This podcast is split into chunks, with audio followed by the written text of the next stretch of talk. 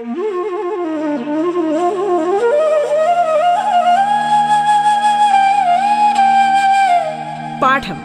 കേട്ടു പഠിക്കാൻ റേഡിയോ കേരളയിലൂടെ.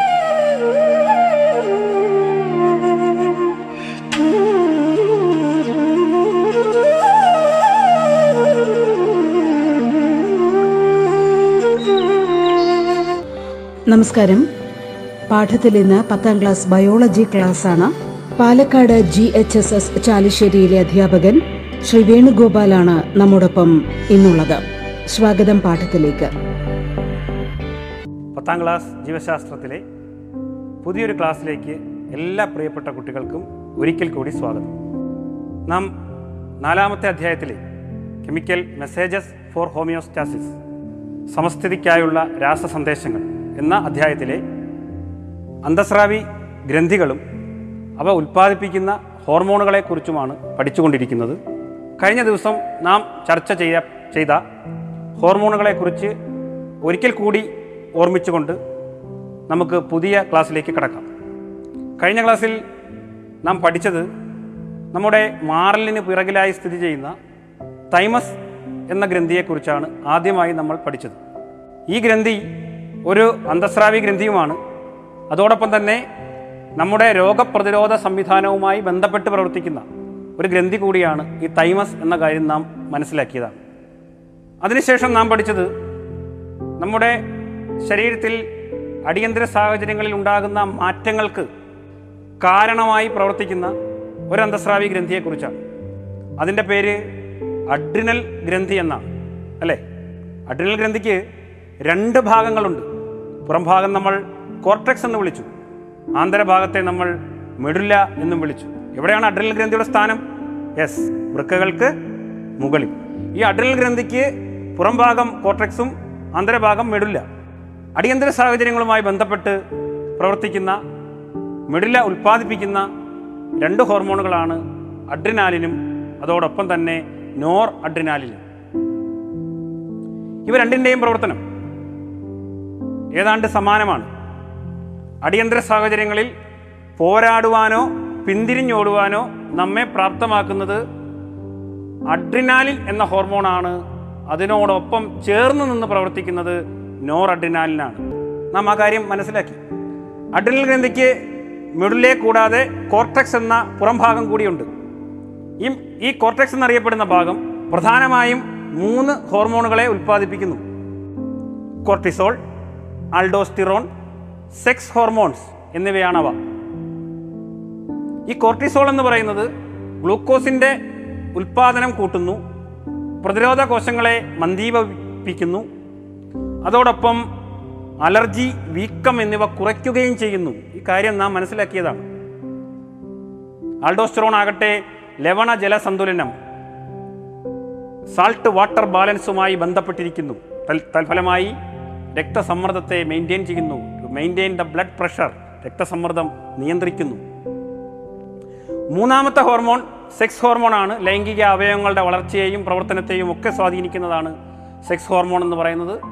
അഡ്രൽ ഗ്രന്ഥിയുടെ കോർട്ടക്സ് ഉൽപ്പാദിപ്പിക്കുന്ന മറ്റൊരു പ്രധാനപ്പെട്ട ഹോർമോണാണ് ഈ സെക്സ് ഹോർമോൺ നാഡീവ്യവസ്ഥയും അന്തസ്രാവി വ്യവസ്ഥയും ചേർന്നുള്ള പരസ്പരപൂരിതമായ പ്രവർത്തനത്തിന്റെ ആവശ്യകത. നാഡീവ്യവസ്ഥ തുടങ്ങി വെക്കുന്ന പ്രവർത്തനങ്ങൾ നിലനിർത്തിക്കൊണ്ടുപോകുന്നത് അന്തസ്രാവി വ്യവസ്ഥയാണ് അല്ലേ? നമ്മൾ കണ്ടതാണത് മനസ്സിലാക്കിയതാണ്. ഉദാഹരണങ്ങളിലൂടെ മനസ്സിലാക്കിയതാണെന്ന് ഇവയൊക്കെ നാം കഴിഞ്ഞ ക്ലാസ്സിൽ ചർച്ച ചെയ്ത് കഴിഞ്ഞതാണ്. ഇനി നമുക്ക് പുതിയൊരു അന്തസ്രാവി ഗ്രന്ഥിയെക്കുറിച്ച് പഠിക്കാം. ഒരു ദിവസം നാം ഒരു നിശ്ചിത സമയം ഉറങ്ങാറില്ലേ? നമുക്ക് നമ്മുടെ മാനസികവും ശാരീരികവുമായ സുസ്ഥിതിക്ക് ഉറക്കം അത്യന്താപേക്ഷിതമാണ് അല്ലേ? എപ്പോഴാണ് നമുക്ക് കൂടുതലായി ഉറക്കം വരുന്നത്? യെസ് രാത്രിയിലാണ്. എപ്പോഴാണ് നാം ഉറക്കത്തിൽ നിന്നും എഴുന്നേക്കുന്നത്? അതെ എപ്പോഴാണ് രാവിലെ. ഇതെങ്ങനെയാണ് സംഭവിക്കുന്നത്? നമ്മുടെ ശരീരം എങ്ങനെയാണ് മനസ്സിലാക്കുന്നത് രാത്രിയും രാവിലെയും? ഇതിനെ സഹായിക്കുന്നത് ഹോർമോണാണ്. ഏത് ഹോർമോണാണ് എന്ന് പറയുന്നതിന് മുമ്പ് അത് ഉൽപ്പാദിപ്പിക്കുന്ന അന്തസ്രാവി ഗ്രന്ഥിയുടെ സ്ഥാനം കൃത്യമായി സയൻസ് ഡയറിയിൽ ഒന്ന് കുറിക്കാൻ നോക്കൂ. എന്താണ് ആ ഗ്രന്ഥിയുടെ പേര്? അതിന്റെ പേര് പൈനിയൽ ഗ്രന്ഥി എന്നാണ് അല്ലേ? പൈനിയൽ ഗ്രന്ഥി. ഈ പൈനൽ ഗ്രന്ഥി എവിടെയാണ് കാണപ്പെടുന്നത്? It is located at the centre of the brain it is located at the centre of the brain മസ്തിഷ്കത്തിന്റെ മധ്യഭാഗത്താണ്. അപ്പോൾ മസ്തിഷ്കത്തിന്റെ മധ്യഭാഗത്ത് കാണപ്പെടുന്ന പൈനിയൽ ഗ്രന്ഥി ഉൽപ്പാദിപ്പിക്കുന്ന ഒരു ഹോർമോൺ ഉണ്ട്. അതിന്റെ പേരാണ് melatonin melatonin is the hormone which is secreted by the pineal gland and is located at the centre of the brain. മസ്തിഷ്കത്തിന്റെ മധ്യഭാഗത്ത് സ്ഥിതി ചെയ്യുന്നു.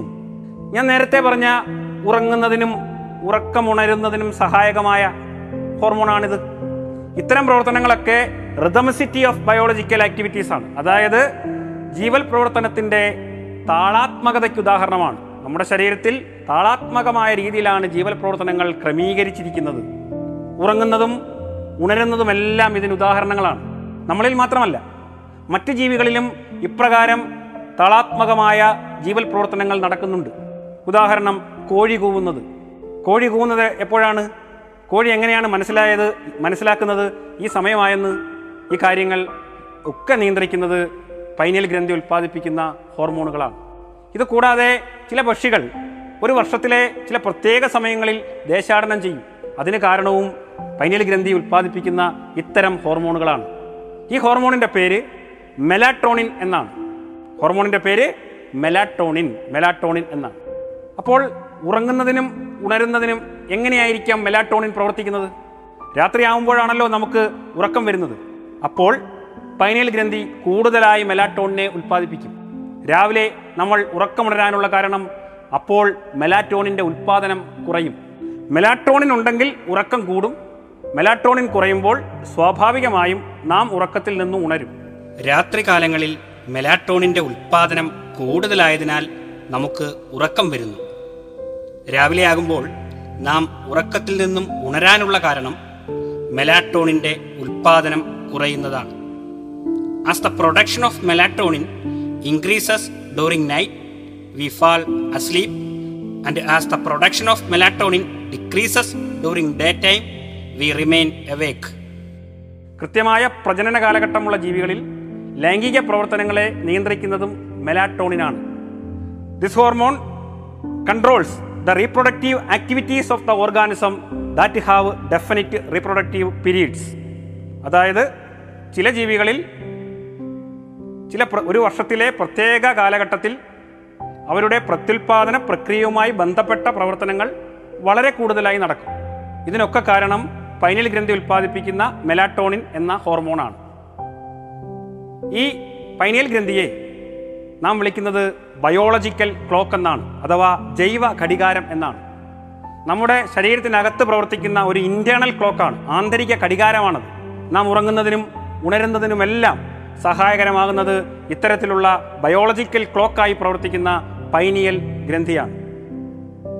പൈനിയൽ ഗ്രന്ഥിയെ ജൈവ ഘടികാരം എന്ന് വിളിക്കുന്നത് എന്തുകൊണ്ട്? Why pineal gland is called biological clock ഇതും ഇതിന്റെ ഉത്തരം നിങ്ങൾ നിങ്ങളുടെ സയൻസ് ഡയറിയിൽ രേഖപ്പെടുത്തി വെക്കണം. ഇനി നമുക്ക് മറ്റൊരു ഗ്രന്ഥിയെക്കുറിച്ച് പഠിക്കാം. ആ ഗ്രന്ഥിയുടെ സ്ഥാനം ഗ്രന്ഥിയുടെ പേര് പിറ്റ്യൂറ്ററി ഗ്രന്ഥി എന്നാണ്. ആ ഗ്രന്ഥിയുടെ സ്ഥാനം എവിടെയാണ് എന്ന് നിങ്ങൾ നിങ്ങളുടെ സയൻസ് ഡയറിയിൽ എഴുതണം. ഗ്രന്ഥിയുടെ സ്ഥാനം എവിടെയാണ് എന്ന് the position of the gland pituitary gland എവിടെയാണെന്ന് നിങ്ങൾ നിങ്ങളുടെ സയൻസ് ഡയറിയിൽ എഴുതണം. എവിടെയാണ് അതിന്റെ സ്ഥാനം? ഹൈപ്പോതലാമസിന് താഴെയാണ്. Below the hypothalamus there is an endocrine gland the name of the gland is pituitary gland നിങ്ങൾ ചിത്രത്തിലേക്ക് ഒരിക്കൽ കൂടി നോക്കൂ. പിറ്റ്യൂട്ടറി ഗ്രന്ഥിയുടെ പ്രത്യേകത എന്താണ്? അതിന് രണ്ട് ഇതളുകൾ. അല്ലെങ്കിൽ അതിന് രണ്ട് ദളങ്ങൾ അല്ലെങ്കിൽ രണ്ട് ലോബുകളുണ്ട് എന്ന് നമുക്ക് കാണാൻ കഴിയും. മുൻതളവും പിന്തളവും anterior lobe and the posterior lobe മുൻതളവും പിന്തളവും മുൻതളവും പിന്തളവും ഈ രണ്ട് ലോബുകളും ഹൈപ്പോതലാമസുമായും ബന്ധപ്പെട്ടിരിക്കുന്നു. നിങ്ങൾ ചിത്രത്തിലേക്ക് നോക്കൂ. ആന്റീരിയർ ലോബ് അഥവാ മുൻതളം എങ്ങനെയാണ് ഹൈപ്പോതലാമസുമായി ബന്ധപ്പെട്ടിരിക്കുന്നത്? അവിടെ നിങ്ങൾക്കൊരു പോർട്ടൽ സിര പോർട്ടൽ വീൻ കാണാൻ കഴിയും. അതായത് ഹൈപ്പോതലാമസ് പോർട്ടൽ വീനുകളിലൂടെ പിറ്റ്യൂറ്ററി ഗ്രന്ഥിയുടെ മുൻതളവുമായി ബന്ധപ്പെട്ടിരിക്കുന്നു. ഹൈപ്പോതലാമസ് പോർട്ടൽ വീനിന്റെ കൂടി പിറ്റ്യൂട്ടറി ഗ്രന്ഥിയുടെ മുൻതളവുമായി ബന്ധപ്പെട്ടിരിക്കുന്നു. Hypothalamus connected to the anterior lobe of the pituitary gland with the help of portal vein പിന്തളം അഥവാ പോസ്റ്റീരിയർ ലോബ് നിങ്ങൾ അവിടേക്ക് നോക്കൂ. ഈ പോസ്റ്റീരിയർ ലോബും ഹൈപ്പോതലാമസുമായി എന്തെങ്കിലും ബന്ധം കാണുന്നുണ്ടോ? യെസ് അവിടെ പോർട്ടൽ വീൻ അല്ല അതിന് പകരം നിങ്ങൾക്ക് കാണാൻ കഴിയുന്നത് നാഡീ തന്തുവാണ്. നേർവ് ഫൈബറാണ്. പിന്തളവും ഹൈപ്പോത്തലാമസുമായി ബന്ധ ബന്ധപ്പെട്ടിരിക്കുന്നത് നേർവ് ഫൈബർ ഉപയോഗിച്ചാണ്. നാഡീ തന്തുവിനെ കൊണ്ടാണ്. നാഡീ തന്തു കൊണ്ടാണ്. ഞാൻ പറഞ്ഞു ഹൈപ്പോത്തലാമസിന് താഴെയാണ് പിറ്റ്യൂട്ടറി ഗ്രന്ഥി സ്ഥിതി ചെയ്യുന്നത്. പിറ്റ്യൂട്ടറി ഗ്രന്ഥിക്ക് രണ്ട് ദളങ്ങളുണ്ട്. മുൻതളവും പിന്തളവും ഇവ രണ്ടും ഹൈപ്പോത്തലാമസുമായി ബന്ധപ്പെട്ടിട്ടുണ്ട്. മുൻതളം ബന്ധപ്പെട്ടിരിക്കുന്നത് പോർട്ടൽ വീനിന്റെ സഹായത്തോടു കൂടിയാണ്. പിന്തളം ബന്ധപ്പെട്ടിരിക്കുന്നത് നാഡി തന്തു അഥവാ നെർവ് ഫൈബർ കൊണ്ടാണ്. ഇനി നമുക്ക് നേരത്തെ നാം പറഞ്ഞ സാഹചര്യത്തിലേക്ക് വരാം. ഉയര കൂടുതലും ഉയരക്കുറവും ഇതിന് കാരണം ഹോർമോണുകളാണ് എന്ന് ഞാൻ പറഞ്ഞല്ലോ. പിറ്റ്യൂട്ടറി ഗ്രന്ഥിയുടെ മുൻതളം ഉൽപ്പാദിപ്പിക്കുന്ന ഹോർമോണായ വളർച്ചാ ഹോർമോൺ അതല്ലെങ്കിൽ somatotropin growth hormone G H എന്നറിയപ്പെടുന്ന വളർച്ചാ ഹോർമോൺ. ഉൽപ്പാദിപ്പിക്കപ്പെടുന്നത് പിറ്റ്യൂട്ടറി ഗ്രന്ഥിയുടെ മുൻതളം. ഉൽപ്പാദിപ്പിക്കപ്പെടുന്നത് പിറ്റ്യൂട്ടറി ഗ്രന്ഥിയുടെ ആന്റീരിയർ ലോബ് വളർച്ചാ ഹോർമോൺ ഗ്രോത്ത് ഹോർമോൺ. പേര് സൂചിപ്പിക്കുന്നത് പോലെ ഇതിന്റെ ധർമ്മം എന്തായിരിക്കും? യെസ് ശരീര വളർച്ച സാധ്യമാക്കുന്നു. ശരീര വളർച്ച സാധ്യമാക്കുന്നു. Controls the growth of the body growth hormone controls the growth of the body നമ്മൾ ആദ്യം കണ്ട ചിത്രവുമായി വളർച്ചാ ഹോർമോണിനെ നമുക്കൊന്ന് ബന്ധപ്പെടുത്തിയാലോ? വളർച്ചാ ഹോർമോണിന്റെ കൂടുതൽ വളർച്ചാ ഹോർമോൺ അമിതമായി ഉണ്ടായാൽ എന്ത് സംഭവിക്കും? വളർച്ചാ ഹോർമോൺ അമിതമായി ഉണ്ടായാൽ ശരീര വളർച്ച കൂടുതലായിരിക്കും. പൊക്കം കൂടിയവരായി മാറും. അല്ലേ? നമ്മുടെ ശരീര വളർച്ച എന്ന് പറയുന്നത് ഒരു നിശ്ചിത കാലഘട്ടം വരെ നട നടക്കുള്ളൂ. അതിനുശേഷം ശരീരം വളരില്ല. വളർച്ചാ കാലഘട്ടത്തിൽ വളർച്ചാ ഹോർമോണിന്റെ ഉൽപാദനം അമിതമായാൽ നമ്മളുടെ ശരീരം നന്നായി വളരും നീളം കൂടും ഉയരം കൂടും. വളർച്ചാ ഹോർമോൺ ഉണ്ടായില്ലെങ്കിലോ? വളർച്ചാ ഹോർമോൺ ഉണ്ടായില്ലെങ്കിൽ പൊക്കം കുറഞ്ഞവരായി മാറും.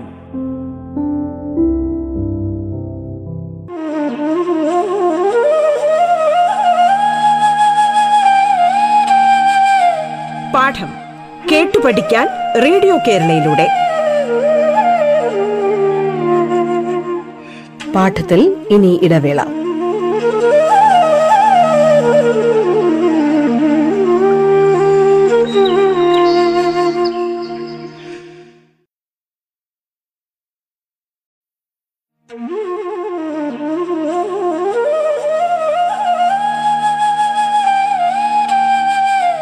പാഠം കേട്ടു പഠിക്കാൻ റേഡിയോ കേരളയിലൂടെ. തുടർന്ന് കേൾക്കാം പാഠം.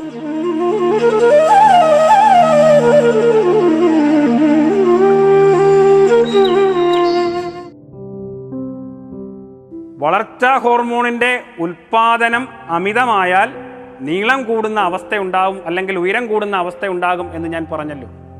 ഈ അവസ്ഥയ്ക്ക് പറയുന്ന പേര് ഭീമാകാരത്വം അല്ലെങ്കിൽ ജൈജാൻഡിസം എന്നാണ്. Gigantism is a condition due to the excess production of somatotropin during growth phase അതായത് വളർച്ചാ കാലഘട്ടത്തിൽ വളർച്ചാ ഹോർമോണിന്റെ ഉൽപാദനം അമിതമായാൽ ശരീര വളർച്ച കൂടുന്ന അവസ്ഥയുണ്ടാകും. ഇതിനെ പറയുന്ന പേരാണ് ഭീമാകാരത്വം അല്ലെങ്കിൽ ജൈജാൻഡിസം. ഇനി വളർച്ചാ കാലഘട്ടത്തിൽ വളർച്ചാ ഹോർമോണിന്റെ ഉൽപാദനം കുറഞ്ഞാലോ? അത് ശരീര വളർച്ച കുറയുന്നതിന് കാരണമാകും. ശരീര വളർച്ച മുരടിക്കും. ഈ അവസ്ഥയ്ക്ക് പറയുന്ന പേരാണ് വാമനത്വം അഥവാ ഡോർഫിസം രണ്ട് കണ്ടീഷനുകളെ കുറിച്ചാണ് ഞാൻ പറഞ്ഞത്. ഇതിൽ ഒന്ന് വളർച്ചാ കാലഘട്ടത്തിൽ വളർച്ചാ ഹോർമോണിന്റെ ഉൽപാദനം കൂടിയാൽ. The production of growth hormone increases during the growth phase this condition is called gigantism ഈ അവസ്ഥയ്ക്ക് പറയുന്ന പേര് ഭീമാകാരത്വം എന്നാണ്. When the production of growth hormone decreases during the growth phase what happens അവിടെ എന്ത് സംഭവിക്കും? ശരീര വളർച്ച കുറയും. ശരീര ശരീരം മുരടിക്കും. ഈ അവസ്ഥയ്ക്ക് പറയുന്ന പേരാണ് വാമനത്വം അഥവാ ഡ്വാർഫിസം. വാമനത്വവും ഭീമാകാരത്വവും. ഇനി മറ്റൊരു സാഹചര്യം ഞാൻ പറയാം. നമ്മളുടെ ശരീര വളർച്ചാ കാലഘട്ടം കഴിഞ്ഞു എന്നിരിക്കട്ടെ. അതിനുശേഷം വളർച്ചാ ഹോർമോൺ അമിതമായി ഉണ്ടായാൽ എന്തായിരിക്കും സംഭവിക്കുന്നത്? നമ്മുടെ വളർച്ചാ കാലഘട്ടം കഴിഞ്ഞു. പിന്നീട് നമ്മുടെ ശരീരത്തിൽ വളർച്ചാ ഹോർമോൺ അമിതമായി ഉണ്ടായി. അപ്പോൾ എന്ത് സംഭവിക്കും? അപ്പോൾ സംഭവിക്കുന്നത് നമ്മളുടെ ശരീരത്തിന്റെ അഗ്രഭാഗങ്ങൾ പ്രധാനമായും വിരലുകൾ മുഖത്തിലെ അസ്ഥികൾ താടിയല്ലുകൾ എന്നിവ മാത്രം ക്രമരഹിതമായി വളരുന്ന അവസ്ഥയുണ്ടാവും. ഇതൊരു രോഗാവസ്ഥയാണ് ഇതൊരു കണ്ടീഷനാണ്. ഈ കണ്ടീഷനെ പറയുന്ന പേര് അക്രോമെഗലി എന്നാണ്. The production of growth hormone increases after the growth phase it leads to a condition called acromegaly it is characterised by the growth of the fingers jaws and bones of the face ഇതാണ് വളർച്ചാ ഹോർമോണിനെ കുറിച്ച് പറയാനുള്ളത്. മൂന്ന് രോഗങ്ങളെക്കുറിച്ചാണ് ഞാൻ പറഞ്ഞത്. വളർച്ചാ കാലയളവിൽ വളർച്ചാ ഹോർമോണിന്റെ ഉൽപ്പാദനം കുറഞ്ഞാൽ അത് വാമനത്വമായി മാറും. വളർച്ചാ കാലയളവിൽ വളർച്ചാ ഹോർമോണിന്റെ ഉൽപ്പാദനം കൂടിയാൽ അത് ഭീമാകാരത്വമായി മാറും. വളർച്ചാ കാലയളവിന് ശേഷമാണ് വളർച്ചാ ഹോർമോൺ ഉണ്ടാകുന്നതെങ്കിൽ അമിതമായി ഉണ്ടാകുന്നതെങ്കിൽ അത് അക്രോമെഗലി എന്ന കണ്ടീഷനിലേക്കായിരിക്കും എത്തിച്ചേരുന്നത്. നമുക്ക് പിറ്റ്യൂട്ടറി ഗ്രന്ഥിയുടെ മുൻതളം ഉൽപ്പാദിപ്പിക്കുന്ന മറ്റൊരു ഹോർമോണിലേക്ക് കിടക്കാം. അടുത്തൊരു ഹോർമോണാണ് പ്രൊലാക്റ്റിൻ. പ്രൊലാക്റ്റിൻ ഉൽപ്പാദിപ്പിക്കപ്പെടുന്നത് പിറ്റ്യൂട്ടറി ഗ്രന്ഥിയുടെ മുൻതളമാണ് anterior ലോബാണ് the anterior lobe of the pituitary gland secretes another hormone called prolactin ഈ ഹോർമോണിന്റെ പ്രത്യേകത ഈ ഹോർമോണിന്റെ ധർമ്മം ഇറ്റ് പ്രൊഡ്യൂസസ് മിൽക്ക് അതായത് ഇത് പാൽ ഉണ്ടാകാൻ സഹായിക്കുന്നു. പ്രസവശേഷം കുട്ടിക്ക് അമ്മയുടെ മുലപ്പാൽ എന്ന് പറയുന്നത് വളരെ പ്രധാനപ്പെട്ട ഒന്നാണെന്ന് നിങ്ങൾക്കറിയാം. വളരെ ഏറ്റവും അത്യന്താപേക്ഷിതമായ ഒന്നാണെന്ന് നിങ്ങൾക്കറിയാമല്ലോ അല്ലേ? ഈ പാൽ ഉണ്ടാകാൻ സഹായിക്കുന്നത് പ്രൊലാക്റ്റിൻ എന്ന ഹോർമോണാണ്.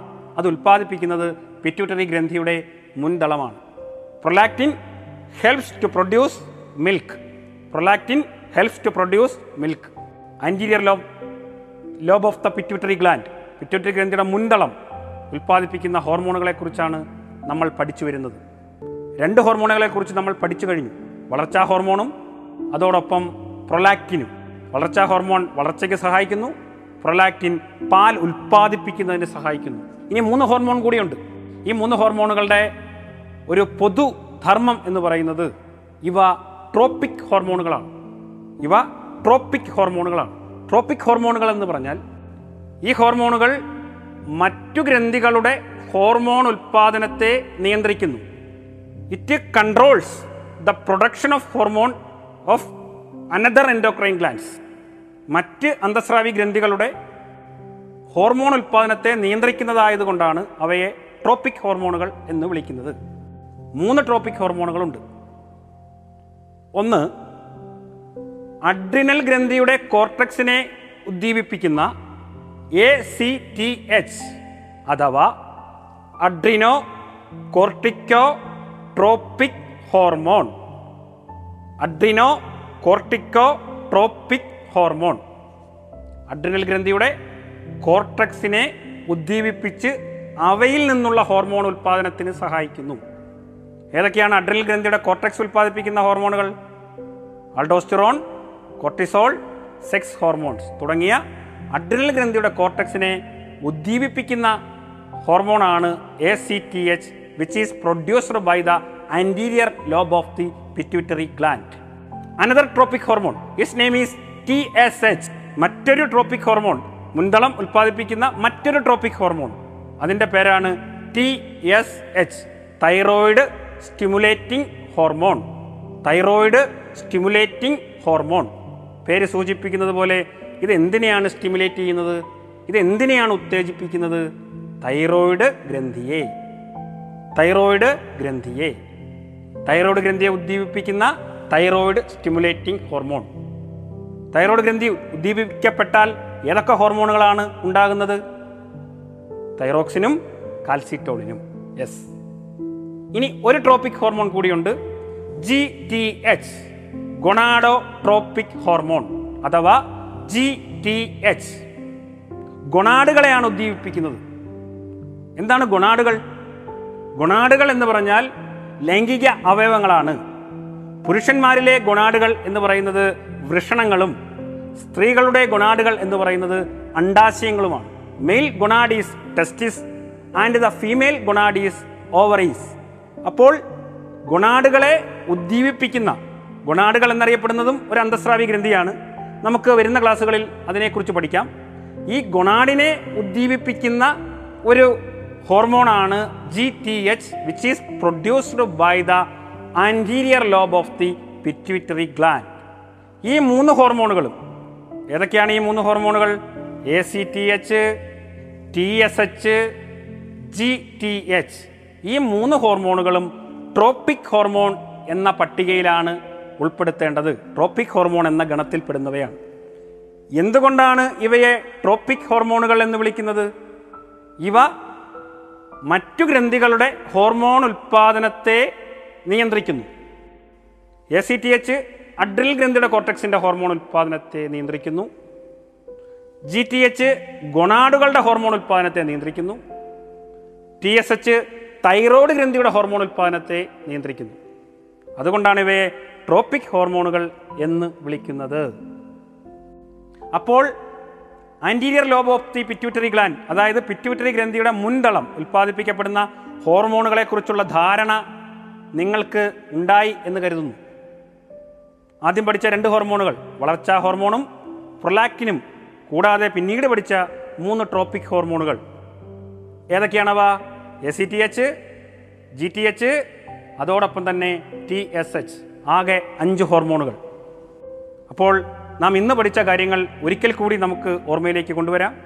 ആദ്യം നാം ബയോളജിക്കൽ ക്ലോക്ക് അല്ലെങ്കിൽ ജൈവ ഘടികാരം എന്ന നിലയിൽ പൈനിയൽ ഗ്ലാൻഡിനെ കുറിച്ച് പഠിച്ചു. മെലാറ്റോണിൻ എന്ന് പറയുന്ന ഹോർമോണും അതിന്റെ പ്രവർത്തനവും പഠിച്ചു. പിന്നീട് പിറ്റ്യൂട്ടറി ഗ്ര ഗ്രന്ഥിയെക്കുറിച്ച് പഠിച്ചു. സ്ഥാനം എവിടെയാണ് സ്ഥാനം?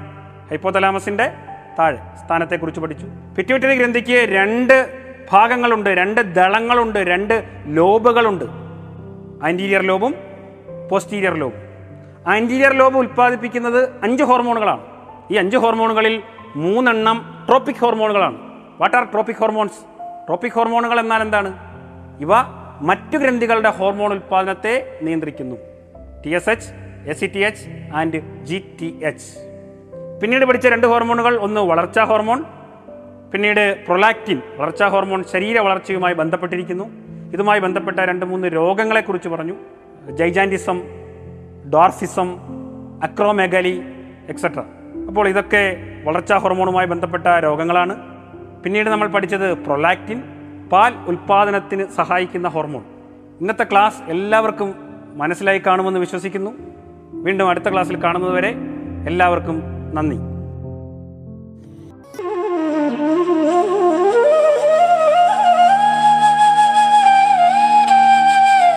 പാഠം കേട്ടു പഠിക്കാൻ റേഡിയോ കേരളയിലൂടെ. പാഠത്തിന്റെ ഇന്നത്തെ അധ്യായം പൂർണമാകുന്നു. ഇനി അടുത്ത ദിവസം കേൾക്കാം. നമസ്കാരം.